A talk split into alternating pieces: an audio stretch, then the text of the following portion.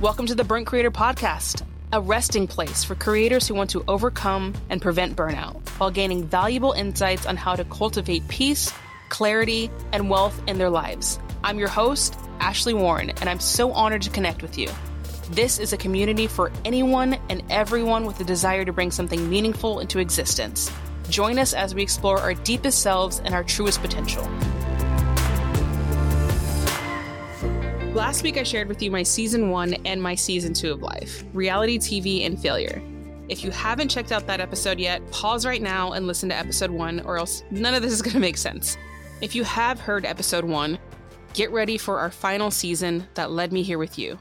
Welcome to my season three of life suicide. Now, I want to issue a trigger warning for anyone and everyone. This segment does contain discussions of suicide. So if you or someone you know is struggling, please visit wannatalkaboutit.com or samaritans.org for help. Honestly, I barely survived the worst season of my life physically, spiritually, financially, mentally, all of it. I've never experienced such intense, prolonged stress before in my life. Just the burdens of self loathing and the feeling that I was failing, my company was failing, was totally unbearable. And during this dramatic period of my life, everything changed. You know, I felt utterly worthless from May 20th, 2022 to April 2nd, you know, 2023. There were maybe 10 days in that year almost where I didn't fixate on ending my life. This relentless, deep sadness, this emptiness, this hopelessness that I had inside of me just followed me wherever I went, whatever I was doing. It was like the heaviest weight constantly pressing down on me, making it hard to just function in my day to day life. You know, people with depression often feel detached from the world around them, as if they are observing everything from a distance rather than fully experiencing it. And I can attest that is 100% the truth if you've never experienced that for yourself. You know, I was just trapped, I felt like, in this dark and lonely place with no way out even the smallest tasks like getting out of bed, showering, eating, walking, working felt like insurmountable challenges for me to take on. All I really know about that time in my life is that I did the best that I could during that season. I worked on a lot of new things that I had high expectations for that I just could not sustain from a business standpoint. And because of that, you know, I took on some terrible business loans because it was the only way that I could pay for everything and everyone fully at that time. And as my physical and mental health declined, I couldn't afford the daily loan payments that were required for those loans, which only significantly added to my stress, my physical pain, and my hopelessness. And if you've ever been in a situation where you cannot pay a loan, these people are fucking brutal. like they are not nice. They will harass you. They will call you nonstop. They will threaten you in a way, you know, as far as they can legally, and just make you feel like your life is basically going to be over if you cannot pay them back their loans. And for me, it was a hefty fee every month that I had to pay them on top of what I had to pay myself in order to live. And that was just basically covering my rent and food, and then my people and everything in between that it costs to run an agency. You, I mean, if you've never run an agency, it is expensive and everything I felt, you know, in this new season of my life, it really just all added up. And in that time, I could just feel myself just slowly and quickly disappearing. Like I, I didn't recognize who I was. And depression will do that. In his book, Reasons to Stay Alive, Matthew Haig explains that depression is one of the deadliest diseases on the planet. It kills more people than any form of violence. That includes warfare, terrorism, domestic abuse, assault, and gun crime combined.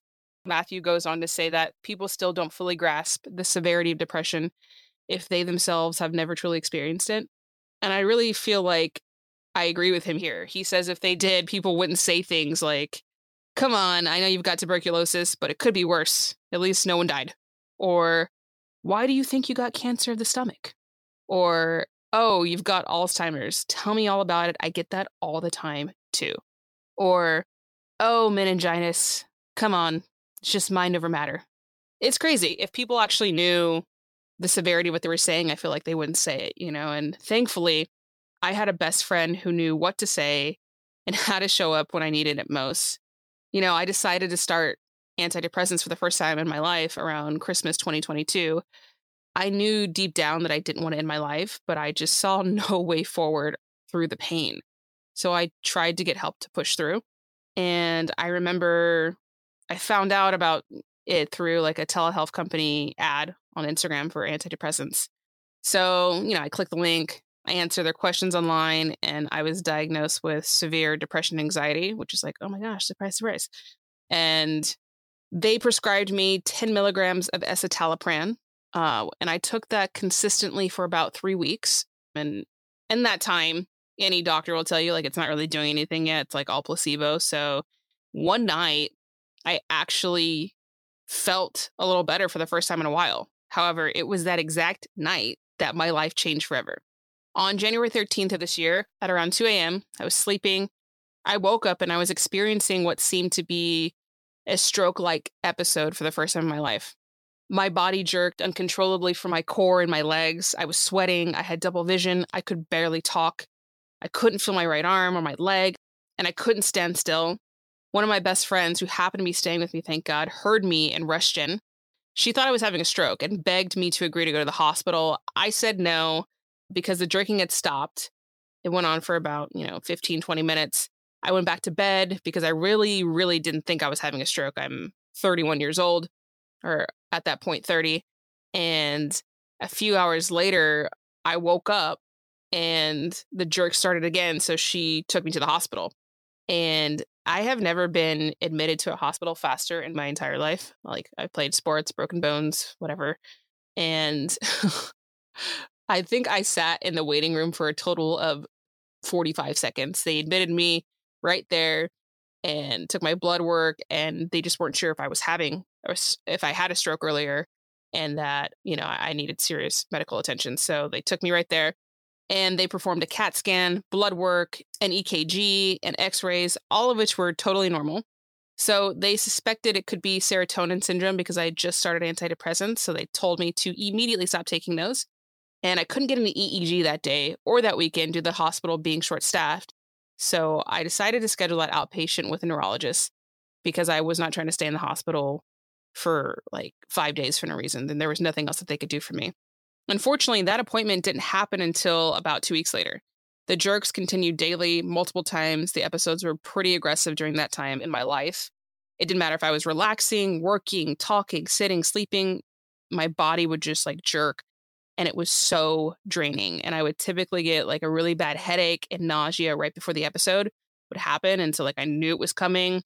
And after each episode, like the body fatigue was unlike anything I'd ever experienced, making work pretty much impossible. After January 13th, my word recall was terrible. Like, I couldn't remember basic words to communicate what I was trying to say to anyone. And I would often lose my balance when I would like get up and try to stand. And I just wasn't myself. So I saw the neurologist three times. He wanted to rule out epilepsy and he was positive that I didn't have serotonin syndrome and just wasn't sure if I didn't have epilepsy, right? And so I had a 30 minute EEG in his office that was totally clean. And then I had a three day at home EEG, and that consisted of video monitoring and brainwave monitoring, and all of that came back normal.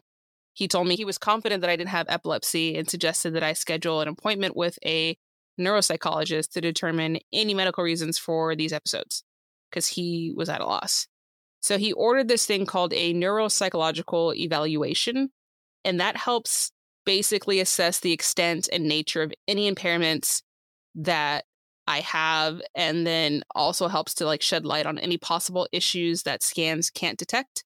And I realize that stress can do horrible things to your body and this, much to my surprise, is one of them. and you know, I I knew things didn't feel right in my body, but I think to a degree I just didn't take it super serious. So I decided to hold off on the psych evaluation for another few weeks and really just decided if like this would pass on its own, if I could monitor my stress myself and just kind of like chill out, things should be fine. And so I do that. I do my best to decrease my stress levels, life feels lighter in many ways. And, you know, a month goes by and an ambulance was sent to my home after I had a severe episode, like just out of nowhere. One evening, I was talking to my best friend and suddenly I felt like I was going to faint. And she tried to help me get back to my bed, but I couldn't walk. And I just randomly passed out in the hallway. And when I regained consciousness, I had double vision like before and black bars. I couldn't really see. And then now the new symptom was I couldn't breathe. And that's when I started to get really scared because I'm like, holy shit, am I dying? Like, I can't breathe. What is happening? And I would kept slipping in and out of consciousness. And I remember coming to and I needed to go to the bathroom. And I felt like I need to go right now, but I can't walk. So I crawled and eventually I just passed out again in the bathroom. And so she's like, this is crazy. like, we got to call an ambulance. So she calls 911. The paramedics show up and I am coherent to most degrees at that point. They gave me some fluids in the ambulance and, you know, they were really cool actually. They said, honestly, you've had all the testing that you could possibly get. They're probably not going to do much for you at the ER, but this could be one of those like crazy medical mysteries. And like, you know, I hope you figure out what's happening and like keep your head up. And it's really super cool, guys. And that's pretty much what happened. I went to the ER and they told me that there was nothing they could do since I had already had every test that they would perform at the ER. And like the ER is really not the place for this kind of stuff, which I respected and that they didn't like keep me there and make me spend our money on tests that I already had and I didn't need. So I went home feeling totally defeated, realizing this wasn't going to get fixed overnight or really anytime soon. And had this heart to heart with myself, realizing like I can no longer afford my living situation. And I didn't have the energy to take on more clients or really, you know, manage the ones that I had. And I needed to move. and it was painful. It was emotionally just so painful because I'm a very independent person. I had worked so fucking hard to get to where I was, to have the place that I had. And in less than three weeks, I had to move out of my penthouse and stay with my best friend. I sold almost literally everything that I owned for under $2,000. That's also painful because there just wasn't room for it at her place. And I didn't want to put everything in storage given the uncertainty of my health and what felt like, you know, my life, honestly, at that point. And I was just so over the experience that, like, I didn't want anything associated with what was happening to me to be in my possession anymore, it felt like. And so I sold everything that I could, and anything that I couldn't, I just gave it away. And at my lowest point, you know, I thought I really wasn't going to make it the next morning. I was like, I cannot do this. Tonight is it. But I told myself, go to bed and see how you feel tomorrow morning. Feelings fade, life moves forward. And it did. I woke up still depressed, but I remembered I could and should schedule a neuropsychological evaluation like my doctor suggested. So I did. If you're unfamiliar with what a neuropsychological evaluation is, like I was, it's a comprehensive assessment of an individual's cognitive, emotional, and behavioral functioning. And it's typically conducted by like a neuropsychologist or a clinical psychologist that specializes in neuropsychology. The evaluation is used to identify strengths and weaknesses in various cognitive domains like attention, memory, language, executive functioning, and perceptual motor skills as well as emotional and behavioral functioning. So basically, it's everything that scans can't pick up, right? Scans and lab testing can't pick up. The only evaluation that I could get, that I could find in New York City and Jersey that didn't cost over $7,000 out of pocket, even with good insurance, was in Rockaway. And that is far and still costs me a $1,000 out of pocket. So, yeah, God bless the American health system, right? So, I booked it and had a series of calls that basically led to this exam. And I'll kind of explain how it all works. So, a neuropsychological exam consists generally of three appointments that are spread over the course of a couple weeks. And in my case, it was three weeks. My journey began with a train ride from the city to Rockaway for a clinical interview. So, that was the first thing I did. And the neuropsychologist gathered information about my medical history, my current symptoms, and any relevant psychological and social factors that could be contributing to my difficulties in that interview. Then, two days later, I had to come back for my three hour assessment with a clinical psychologist who then administered a series of standardized questions and rating scales to assess my emotional and behavioral functioning. The core of that evaluation involved a battery of standardized neuropsychological tests that were designed to measure like various aspects of my cognitive functioning. And it took forever. My brain hurt very much so afterwards. So these tests assess my attention, my working memory, my verbal and nonverbal learning, my long term memory, my language, my visuospatial skills, my reasoning, problem solving, and processing speed. And in addition to the standardized tests, the evaluation also included more specialized assessments of my sensory processing, my motor coordination, and my executive functioning. So once I completed this, it took me about like two hours and like 45 minutes, something like that. I was free to go. And then three weeks later, I had to hop back on the train for my in person overview of my results, which was very, very interesting. So the neuropsychologist provided me with this very extensive, written, comprehensive report that summarized my strengths, my weaknesses, it also identified any cognitive or emotional deficits or impairments that I had. And then she offered recommendations for intervention or treatment plan, right? So she starts by explaining her analysis of the results of my assessments, along with a review of my medical records, my brain imaging studies, and any kind of relevant information that helped her interpret my test results. So, in a nutshell, her diagnosis is that I have an unspecified neurocognitive disorder, and at that moment, a major depressive disorder, which is just a fancy way of saying, neurologically speaking, nothing can be fully ruled in or ruled out in regards to my health and that my current profile is notable for frontal lobe and subcortical inefficiencies, with primary weakness in complex attention, executive functioning, and variable processing speed, and working memory, which is unfortunate because it impacts other areas of my cognition. And that was interesting and also awesome in a way to find out to know that it's like just not all in your head. Like you're not just like so stressed that it's creating the appearance of an issue and that there's actually an issue. And so that sucked to hear, but felt good to hear in a weird way too.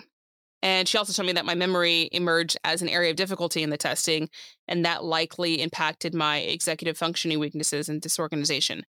Specifically, when I was presented with non contextual verbal information, I exhibited impairments at the level of learning, at the level of recall, recognition, and had many intrusion errors. So, yeah, it was a lot to process in that meeting. And her recommendations for treatment for that are as follows. So, she stated that my present exam should be used as a baseline for my neuropsychological functioning, and that a full workup to assess the organic and reversible causes of my cognitive functioning is needed, and that I should be reevaluated by a neuropsychologist in one year. She also said that I would benefit from combined cognitive behavioral therapy and medical approaches. And for tasks that required attentional demands, I should allocate time accordingly to enhance, you know, my accuracy and efficiency. She said that I should also take frequent breaks when engaging in such tasks so that I can manage the adequate level of cognitive resources that I have and maximize my task efficiency. She said I should also reduce my multitasking, I should eliminate or minimize external distractions to the extent possible at that time in my life. I should reduce clutter and environmental noises in my life. And I should create structure and routine in my daily life. She also said that I should prioritize physical exercise for at least 20 minutes a day, keep a healthy Mediterranean style diet for brain health, engage in social activity, restful sleep, and if I can't sleep within 20 minutes of going to bed, I should get up and go do something relaxing like listening to music or reading in low light before trying to fall asleep again to prevent tossing and turning, which I do a lot of. So basically, those recommendations are my day to day life now. While my stress levels have definitely improved, I uh, still, you know, have symptoms occasionally. Full on episodes are pretty rare now, but I, you know, they're still unpredictable. I'm definitely still trying to figure out what this is.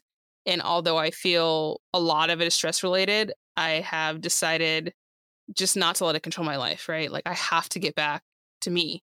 And I think that I'm I'm doing that. So I realize like what I can do is take care of my mental health by, you know, going to therapy and practicing meditation, put good things into my body. I hit the gym 4 to 5 times a week while eating pretty healthy and I can enjoy my life again with my loved ones. I can keep good humans in my life. That's what I can control. And that's how I find peace. So, for the sake of my health, when it comes to work, I'll only do what I truly love going forward. And that is just like so serious for me from a health standpoint, from a peace standpoint. I just have to do that. And that includes supporting creator mental health to help you maximize your inner peace, clarity, and personal wealth. I don't want anyone to be here. I don't want anyone to feel what I feel. And the things that people feel, you know, that are even crazier than what I've gone through, I don't want them to feel that either. and so I'm like, how can we help each other not be burned out? That's my my goal in life. And I really want to teach creators how to continually increase their brand value. You know, that's another side without courses, without masterminds, without books, because most people don't have time or investment for that. I feel so seriously about that. And it's already been proven that only 11% of people actually complete courses anyway. So I'm listening to what you're saying. I hear you. I get it. You don't want that stuff. And I don't want to be a part of that problem. It's time consuming, anyways. Like, why do it if you're not going to actually learn that way? So I want to listen better, you know? And I'll also consult and partner with brands I believe in at a rate that reflects my worth. That is my commitment to myself going forward. Doing what I love doesn't mean it never frustrates me anymore, or that I don't sometimes wish I was a billionaire who didn't have to work another day in my life, obviously. It does mean that even if I had all the money in the world, I would still be doing this with peace in my heart because it's a part of who I'm supposed to be. I would be so bored without this. I would feel like I would have no purpose. I've learned a lot of things that I thought I knew two years ago that I definitely didn't know. I still feel like an infant in so many ways. You know, I don't know much about life, but I can share the experiences and knowledge I have to help someone else who's at their lowest low. I'll do my best to support my community in the ways that I can. And where I can't, I'll find someone else to bring into our fold to best serve you. You know, it's such a beautiful feeling to feel free, to put everything on the table and to have no hidden shame. I've honestly never felt better than sharing this moment with you because we set our own limits tapping into that truth helped me become more resilient and realize that I should be so proud of what I've accomplished, not because it's impressive, but because I have fulfilled my purpose for that season of my life. And that season inspired the path I'm on now. You know, I can't pinpoint the exact day the old me died. It started with a thought that turned into an action that eventually became a believable path for me. And everything isn't perfect now. I don't feel perfect. Everything will never be perfect. I don't think it'll be perfect for anyone ever. Life is never perfect, but it has a way of leading you to your path, and it's up to us to choose to walk it. Those chosen steps turn into seasons, and every season is different yet somewhat similar, right? You know, each season has a beginning and an end. And as Maya Angelou once said, every storm runs out of rain. I've wanted to end my life more days in the past year than I wanted to be alive, but I came out reborn and for me now, it's all about purpose over profit. Life is too short. You know, like we get on average 4,000 weeks, and that just, that's terrifying. Like, I don't want to waste them. I don't want to lose them. I refuse to spend them stressed out and looking for a way out of this life. I just won't do that. Failing flat on my face turned out to be the best gift I could have ever received. I'm so grateful for failure because it brought me here. And sure, I still have my down days, but overall, I'm in a much better place. I've rediscovered who I am and even better, who I'm becoming. And right now, I'm living with joy. And on those tough days when happiness seems out of reach, because I'm human, I remind myself of all the meaningful memories, the loved ones in my life, and that my life is not for nothing. I've found joy, purpose, and love before, and I'll find them again if I don't feel like I have them in this moment. Why am I telling you all of this? Because I know who I'm talking to. I'm at least talking to one person. You've been filling your head with self doubt, telling yourself you can't do it, no one will buy it, no one wants to sign up, you'll fail, you can't afford it, blah, blah, blah, blah, blah. You're fed up with your dreams and you just wish they would leave you alone.